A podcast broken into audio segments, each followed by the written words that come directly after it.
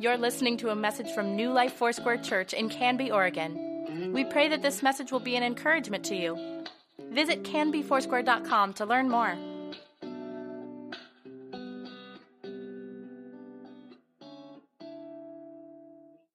Please get your pens, your Bibles, your Justice in the Heart of God booklets, because you are going to want to remember and reflect on this out. And please give a very warm Canby Foursquare welcome to Pastor Jenna Anderson.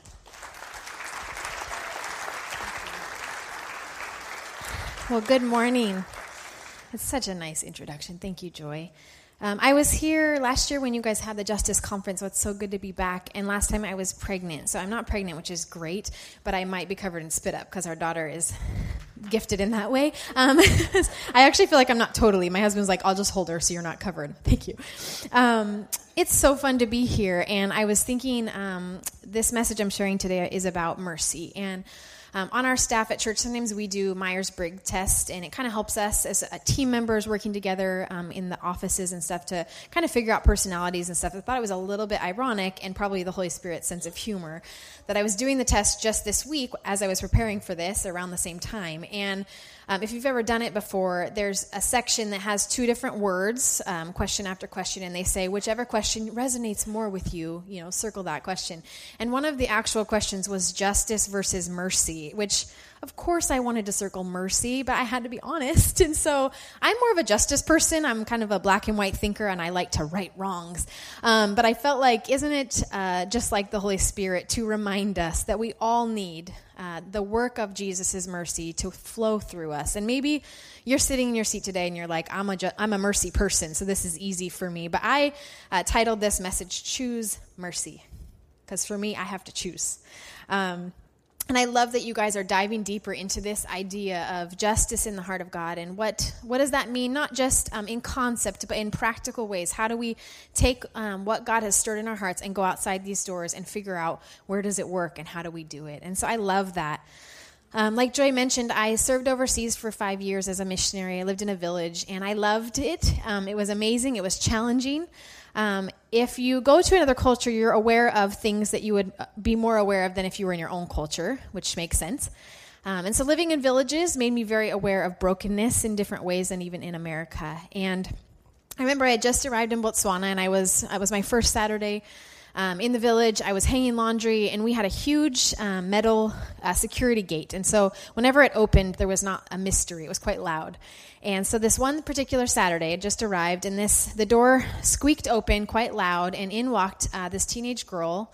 Uh, with a baby, and it was the cutest baby I'd ever seen. So, of course, I was like in, right? um, and so I'm chatting with this girl, and came to find out she was a neighbor. Her name was Abalia. And Abalia lived with her mom, who was really, really sick. They lived down the street in a concrete building. I remember the door was kind of, I think it had one hinge attaching. Um, it was quite. Uh, drastic uh, home life and situation and they were hungry they were hurting they were broken and i remember because um, it's common uh, being the new American in the village, um, I could tell that Abalia thought that I had all the funding in the world to help her. Um, and so she was recounting to me all of their troubles and needed money for this and needed money for that. And um, I didn't have anything to give her, um, but I sat with her. I just I spent some time with her, and I remember um, even after the first week of um, those few visits of just getting to know this girl and thinking, "Gosh, this is an overwhelming situation, and what am I going to be able to do?" I'm just one person. I can't change this for her. Um, she was busy going around and trying to get support and help from all the men in the village, and there was just a lot of brokenness. Um, and I remember praying and just thinking, God, um, why did you send her down the street? And the other thing about Abalia's visits is they were always at the worst time. I don't know if anyone ever has that experience, but every time the gate opened or if the gate was closed, she would yell over the gate. Um, it was always right as dinner was ready or right as I sat down to do something, you know, that was I needed focus for or whatever. It was always the worst timing. And so, um, again and again, I would have to make a decision about what to do when Abalia came around. And that's the thing with mercy is that mercy is inconvenient. It's not scheduled, it interrupts, it can be annoying. Um, it might show up in the, the face of a homeless man on the side of the road when you're late to an appointment and you feel compelled by the Holy Spirit to do something, but your watch is still ticking. It might come if you have been overseas and, and there's, you know, children asking for money and the destitute in the in third world countries. It might come that way. It might also come just in your neighbor. Maybe your neighbor that's gotten a bad diagnosis and, and, and seems a little bit off. And it also might come from a family member who maybe offended you years ago and is trying to reach out through relationship. The needs of mercy are all around us. And the thing that's tricky about it is that we have to choose it. We have to be aware of it. I was thinking about this morning as we sang how much God loves us and what an amazing thing that not only we have the freedom to gather together this morning and to, to understand the extent as much as we can of the way that God loves us. But when I really truly start to think about the mercy and the grace that God has extended to me, how can I not be a person of mercy? But it's hard, am I right? It's not my natural thing. And if, if it is for you, then I love you. But it's hard for me. I have to choose it. I think sometimes there's obstacles, there's tensions in our lives that make us not respond quickly. Um, we live, we love living in Bend. It's a beautiful place to live, and in the summer it is crazy probably because of wonderful people like you that come and visit, and we love it. But it is crazy, and I can tell you when the tourists come to town, my desire to have mercy for the traffic and the people that are cutting me off and that are in the line at Target when I need to grab something for my baby, it is hard to be merciful. And it's hard to be merciful when the insurance company messes up anyone else all the time. Um, it's really challenging because the truth is that it's unscheduled and it's going to be an annoyance if we let it. And yet, it's the way of Jesus. And as Christ followers, He is calling us today to be people who slow down enough to let the Holy Spirit sow something in us called mercy. Sometimes it's challenging because it means that if we extend mercy, if we are kind, we are forgiving, we are compassionate, it doesn't guarantee that we get something in return. Sometimes God, sometimes God asks us to extend mercy to someone that actually doesn't even receive it well. Um, I was sharing a story I will share in a second um, about a time that I um, felt compelled by the Holy Spirit to do something for a homeless person. And in the last service, someone came up to me and said, You know, our Bible study made these little homeless kits. It was so great. And I got all nervous this one day. I felt like God said I should give this homeless kit to a man. So I rolled down my window and I'm thinking, I'm going to do it. This woman said. So she hands, she says, I have something for you to this man. And the man looked at it, looked at what was in the bag, and then went, I don't want it. And handed it back to her. Okay, how awful is that? But the truth is, God was seeing her heart, right? So sometimes when we extend mercy, even when we go to the effort of being merciful people, maybe the response is not what we're expecting. But the point is that the heart of God overflows with mercy. I think sometimes for us, you might find yourself in a season where you feel like you have nothing to offer and you think, how could I actually pour out on someone else? So, these tensions, these things that oppose the heart of God of mercy and grace and compassion, um, it could make us feel like, well, let's just wrap this up because we're all going to be bad at it. Sorry. Sorry, God. But that's not what we want to do today. Today, we want to look at some scripture. We want to, listen to some um, just things that God's put on my heart to share with you today. And more than anything, we want to say, God, we are a broken people and we want to look like you. Jesus, we want to look more like you. Are you right? Are you with me? Let me pray real quick. God, we um, right now ask that your Holy Spirit would speak the very words that our hearts need to hear. You know, God, each person in this room and where they're coming from and how they're wired and what their natural tendencies are. But Lord, we believe that your spirit is stronger than our flesh. And so we ask, even right now, God, that you would start to shape our hearts, that we would look more like you as we leave this place, that we would look more like you as we walk out these truths this week. Holy Spirit, speak in this time. We ask this in Jesus' name. Amen. Um, so, would you turn your Bibles or your Bible apps this morning? We're going to look at um, the book of Micah, chapter 6, verse 8. Um, and as you're turning there, I want to give you a little background. So, we, we drop into this book of Micah. It's a prophetic book of the Bible. Um, and it's God speaking to his people through this prophet. And the thing that's interesting as we, we hear these words that I'm about to read to you is that um, the culture of which Micah is speaking to is a culture that is um, steeped in discrimination and division. And not only that, based upon castes and socioeconomic lines, but also culture and under, misunderstandings across re- religions and all of that. But even more so, um, the culture, even within God's people who he's speaking to, is that they are convinced that if they just keep trying harder, they can make amends for all the things they've done to offend God. And so, um, God begins by saying, Hey, you are my people. I love you. Um, you can't make amends. You can't do enough things. You can't obey enough laws or do enough sacrifices to make it okay. And he reminds them that he has been faithful, that he has delivered them, and that he, uh, their response to him was failure. They were faithless to him. And so that's where these people are coming from. They're trying really hard to make things right. And, and Micah speaks um, about this ideal of religion that kind of boils down what is it that God would ask of us? So let's read this somewhat familiar scripture, verse 6, or chapter 6, verse 8. He has told you, O man, what is good, and what does the Lord require of you?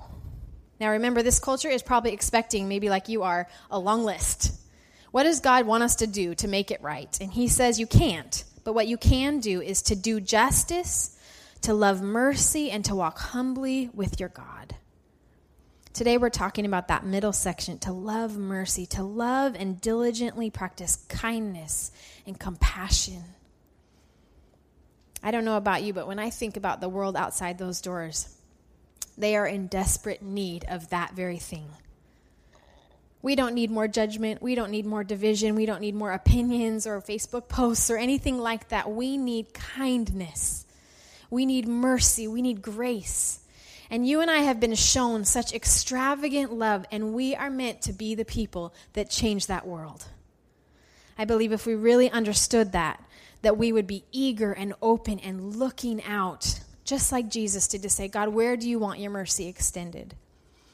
I remember when I went to college, I was a freshman in college, and it was a pretty selfish uh, season of my life. Sometimes I think that can happen when you're on your own, away from your parents for the first time. And um, I was trying to find a home church at the time, and um, I was kind of displaced. I'd grown. I grew up at Beaverton Foursquare. Had been there my whole life, and everyone knew my name. And then I went to San Diego, and no one cared at all.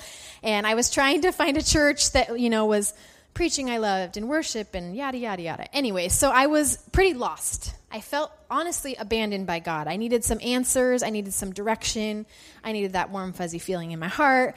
Um, and I just remember thinking, God, where are you? You sent me all the way to San Diego. I'm working really hard in school, and I feel displaced. Um, and so somehow I thought, well, in the past when I felt like this, it helped to kind of get get my eyes off myself. And so I signed up to serve um, food to the homeless, some homeless men in downtown San Diego on Wednesday nights. And so I had been going every week and developing relationship with these men and it was really good for me it was good to stop thinking about myself and start looking at people you know in different situations and hear their stories and build relationship and i remember this one specific night um, i was there talking with someone i knew and it was kind of an interesting demographic college students and homeless men um, in this inner city place, and we're all crammed together. And this night we had served them food, and it was a stew, which I apologize if anyone was there. I'm like, oh my goodness, I'm so sorry for the food we fed you, but we were, our hearts were right, you know? So we fed them the stew. I saw out of the corner of my eye this man who was in a wheelchair, um, was new. I'd never noticed him before, and he was eating the stew. No one was talking to him and he started to choke. I don't know if it went down the wrong tube or whatever, but out of the corner of my eye, I could see he choked and then he threw up all over himself. Um, and it was have you ever been in one of those situations that are super awkward and you notice that everyone's like super interested in something over here and everyone turns like this, this is such a fascinating thing you're saying all of a sudden because my back is this way. And um, so I noticed, and I don't, I have a baby now, so I have to do throw up, but at that time I did not do throw up. Like, I don't know if anyone else has like an aversion to that, but I don't do well. And somehow, I don't know, it must have been the Holy Spirit like shoving me out of this seat, but I got up to help before I could tell myself I didn't want to. Um, and I helped clean the man off, and I remember it had gotten onto the carpet. It was similar to this kind of a, a shallow carpet. And I leaned down to clean the vomit up off the floor. And 14 years later, I remember it sounded as clear as day, like the audible voice of God. And I heard Jesus say, Here I am. He met me here, cleaning up vomit off the floor. And I grew up in a church. I went to camps. I've had mountaintop experiences. And that is the moment 14, year, 14 years later where I remember God speaking. He said, I'm here. When you humble yourself, you will meet me. When we extend acts of mercy and we become like Jesus in a small way, his presence is present. And the thing is, we encounter him in that place, we will find him. and it will change us forever. God encouraged me. He spoke to me. It was in that place where mercy was being extended where I needed to find Him most. And so I want to encourage you today if you're feeling like I don't hear Him, I feel like He's far off, maybe you need to kneel somewhere. Maybe you need to serve somewhere. Maybe you need to extend a hand of mercy and find Him in that place. The second thing that is beautiful about being people of mercy is that it echoes His character. In Micah 6 8, it says, What is required of us? The problem is, if I say to Jesus, When it comes to Myers Briggs, I'm not super merciful, he doesn't give me like a pass. He says, It's required of you because you have received mercy. You get to be mercy. And when we look at the character of Jesus, we look at his life as he walked around earth. If you notice something that is not true of me most of the time, is that Jesus was constantly interrupted and inconvenienced and thrown off. And um, even when he was mourning the death of his cousin, there were people that were hungry and needed healing. And all throughout the Gospels, it says he was moved by compassion, he extended mercy. We look at these scriptures, Ephesians 2, verses 4 through 5. It says, But because of his great love for us, God, who is rich in mercy, made us alive with Christ even when we were dead in transgressions. That alone is reason Matthew 5 7, Blessed are the merciful, for they will be shown mercy. Luke 6, verse 36, Be merciful even as your Father is merciful. Matthew 9, verse 13. Go and learn what this means. I desire mercy and not sacrifice, for I come not to call the righteous, but sinners. As we think about story after story in the Gospels, Jesus healed the lepers he forgave the woman caught in adultery. He went into the cemetery and delivered the man who was possessed. It was mercy, mercy, mercy. If anyone had right to judge, it was Jesus. And he always extended mercy. He saw the person in the way that God see, sees them. He saw the value on their lives. No matter what condition they were in, he extended it. It was like breathing in and out for him. And I believe that as we allow the Holy Spirit to do a work in us, that it should be that way for us as well. I actually believe that if we were people of mercy, that our lives would become like a window where people could see very clearly the mercy, the kindness, the love, the grace, the compassion of our God. Amen? They should. And we have the capacity to do that, which is amazing to me.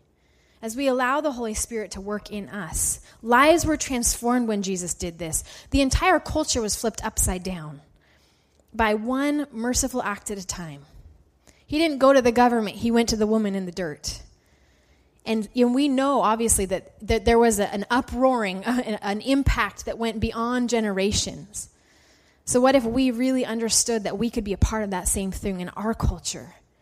Because I believe our culture is even more in desperate need of mercy and even more in need of grace. As we begin to capture the heart of God for the people around us, I also believe that mercy fuels reconciliation. It allows us to actually be conduits who remind people of the value that they have in Christ, whether they know Him or not.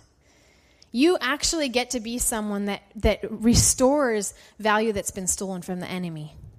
When there's someone walking around that thinks their life is not worth it or, or they're not seen by the loving God that we know, He sees them. And we get to be reminders of that. I remember this one day I was um, had just had lunch with friends and was driving home, was probably late to something because we're always in a hurry, right? And I remember seeing this man who was often in this one spot in Bend, and um, I was on this side of traffic, and he was all the way over there, and I saw, I noticed him, and then I ignored him, and I heard the Holy Spirit say, "Buy that man a burger," and um, I didn't want to. I had leftovers, and have, has anyone been like, "I'll give you my leftovers"? And they were nice. Like I spent a lot of money on them, so I thought, well, maybe I could give him my leftovers. And I the, heard the Holy Spirit say, "Buy that man a burger." And I'm just being honest with you, I didn't want to, and I kept driving. And the funny thing is that somehow God wants us to learn things. He will figure out a way. And so I got every red light. So every time I'd stop, I'd hear the Holy Spirit say, You know, the man back there, buy that man a burger. So eventually, eventually, I turned all the way around I went back, and, and truthfully, my heart wasn't even in the right spot. I'm just being honest with you. I was pretty annoyed. I was late to something else. I went back and bought a burger. I went all the way around to where he was, and I rolled down the window, and I'm thinking, what am I going to tell him?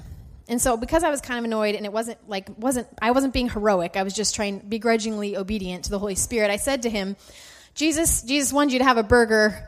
And then I did say, He sees you. And the thing that was remarkable as I drove away from that moment was not only the Holy Spirit being gracious to me for my bad attitude, but in that moment and that burger, I mean, that burger is going to fill his stomach for an hour or two. But I felt like the Holy Spirit said that burger, anointed by God out of obedience to his spirit, actually becomes a bridge across those barriers. And that man may think of that burger, he may not, but he knew in that moment that there's a God who sees him and maybe he wanted a burger. And so we get to do things like that. I feel like it's almost like we get to be in on the conspiracies of mercy, like, God, who needs a burger?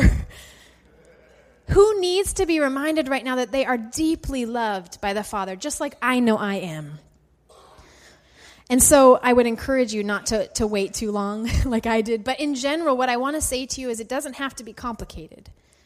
The beautiful thing is when we walk out lives of mercy and grace and compassion in ordinary ways, in small ways, God breathes on those things and they have a lasting impact. They will change lives. Um, when we when we allow this reconciliation to happen through acts of mercy, it's like those debts that were owed or the things we expect in return in our culture. Those things go away, and authentic relationship can happen even as I think about your guys' opportunity to go into the park and, and go across cultural lines with the Hispanic community, when, when they don't feel like they owe you anything and vice versa, then you just get to be friends. You just get to be family. You get to experience the commonality of humanity. And you get to remind those people in your community how deeply loved they are. Um, God has called us. In 2 Corinthians 5, verse 20, it says that we are therefore Christ's ambassadors, as though God were making his appeal through us. We implore you on Christ's behalf, be reconciled to God. Now, the thing is, I didn't preach to that man, I just handed him a burger. But I have to believe that out of obedience to Christ, that God's going to do something in those acts. It makes a difference. When we are vastly assured, even like we sang this morning about the deep love that God has for us, when we slow down enough and we say, Holy Spirit, open my eyes to the needs around me, to the people around me, I believe that God will flow through us in supernatural ways. Um, and it can seem complicated, it can seem lofty, but I'm going to give you some ideas. Acts of mercy can flow through a humble listening ear. Um, you probably can tell, but I like to talk. And sometimes the Holy Spirit says to me, You know what's going to be the most merciful thing to you right now is keep your opinion to yourself. So listen. Maybe there's someone in your life that just needs you to listen. Or maybe there's somebody that needs an encouraging word, and you can share that very specific word that the Holy Spirit place on, places on your heart. Maybe there's a physical need. Maybe there's a neighbor that needs you to come pick their weeds for them. And that act of mercy is going to be a physical representation of God's love for them. Maybe it's a prayer prayed in, in the secret, just secret places at your house where no one knows, you don't get credit, but you know it's going to make a difference. Maybe it's a relationship that you need to be willing to be open to in unexpected places. The needs of mercy are all around us, and they're going to keep coming. I think the more broken and the more divided and the more hurting our world is, the more God is calling you and I to step up and be people of mercy. And so, my encouragement to you today is to not save the world. That's a lot to ask. Um, but God, when I think about um, God's heart and I think about the way that Jesus functioned, I know for me, He has encouraged me to look for the one. Uh, before I moved back to Africa the second time, I really felt like God burdened my heart for the AIDS and HIV crisis in Africa. And that's a really big thing, right? The entire continent is being ravaged, not to mention the world. And I remember just feeling so broken. I was weeping one night and I just thought, God, I have to do something. You've entrusted this burden to me. What can I do? And I, I was ready to go, but then immediately thought, this is too big. I can do nothing. I'm a small girl from Beaverton, Oregon. And Jesus said to me, I want you to go back to Africa and I want you to look at the one in front of you. If you can make a difference to that one, you can make a difference to the whole situation. So when I went back to Africa, I got to teach abstinence in the schools. Got to teach over 500 kids, which was amazing. But even that, it was the one, it was the one, it was the one. And in those moments, the Holy Spirit showed me what does that one need? Mother Teresa says it this way.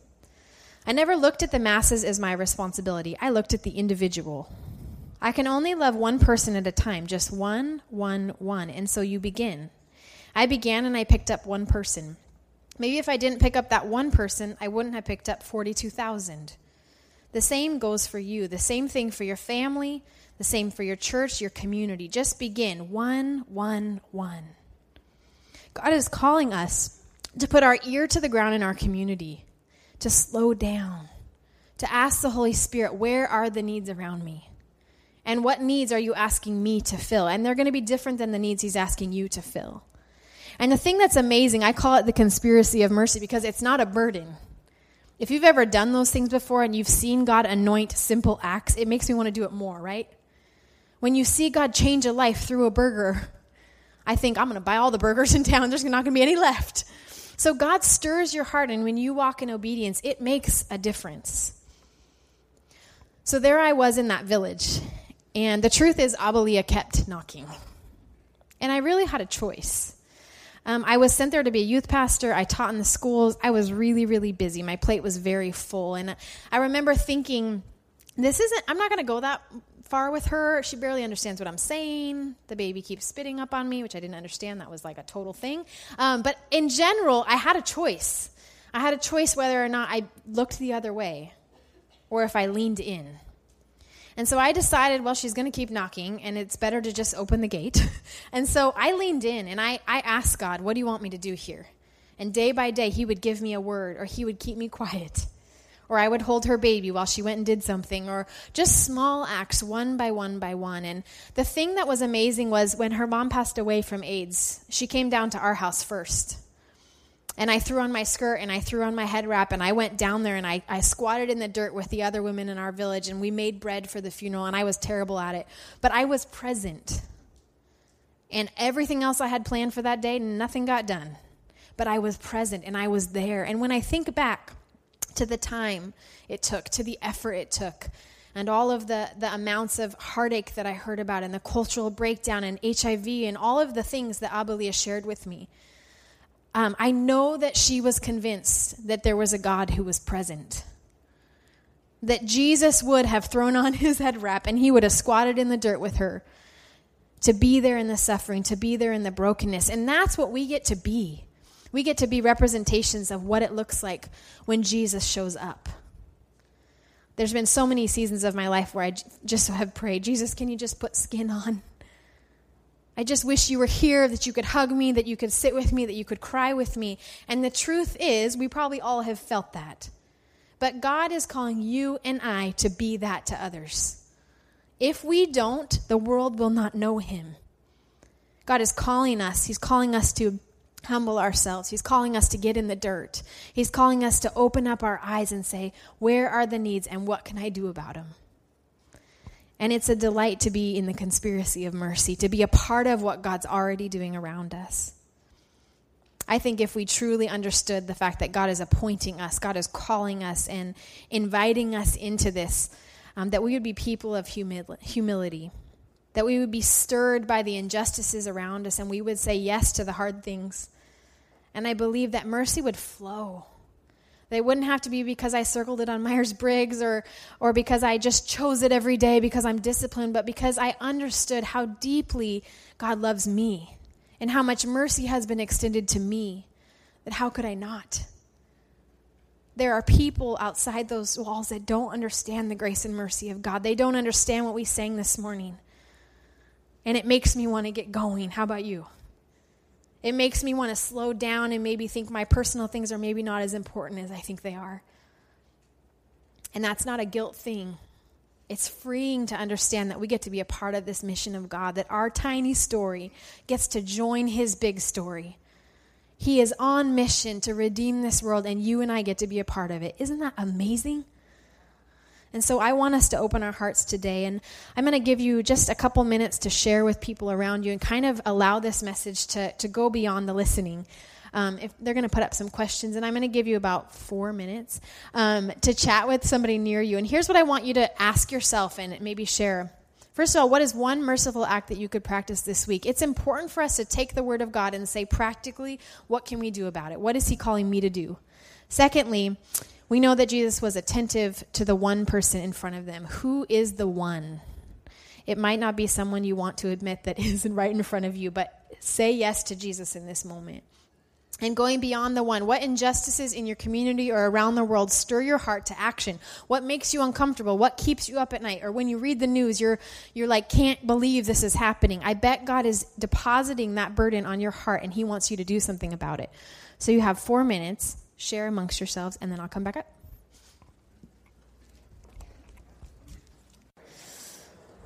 Are you feeling stirred? If you feel comfortable, would you put your hand over your heart?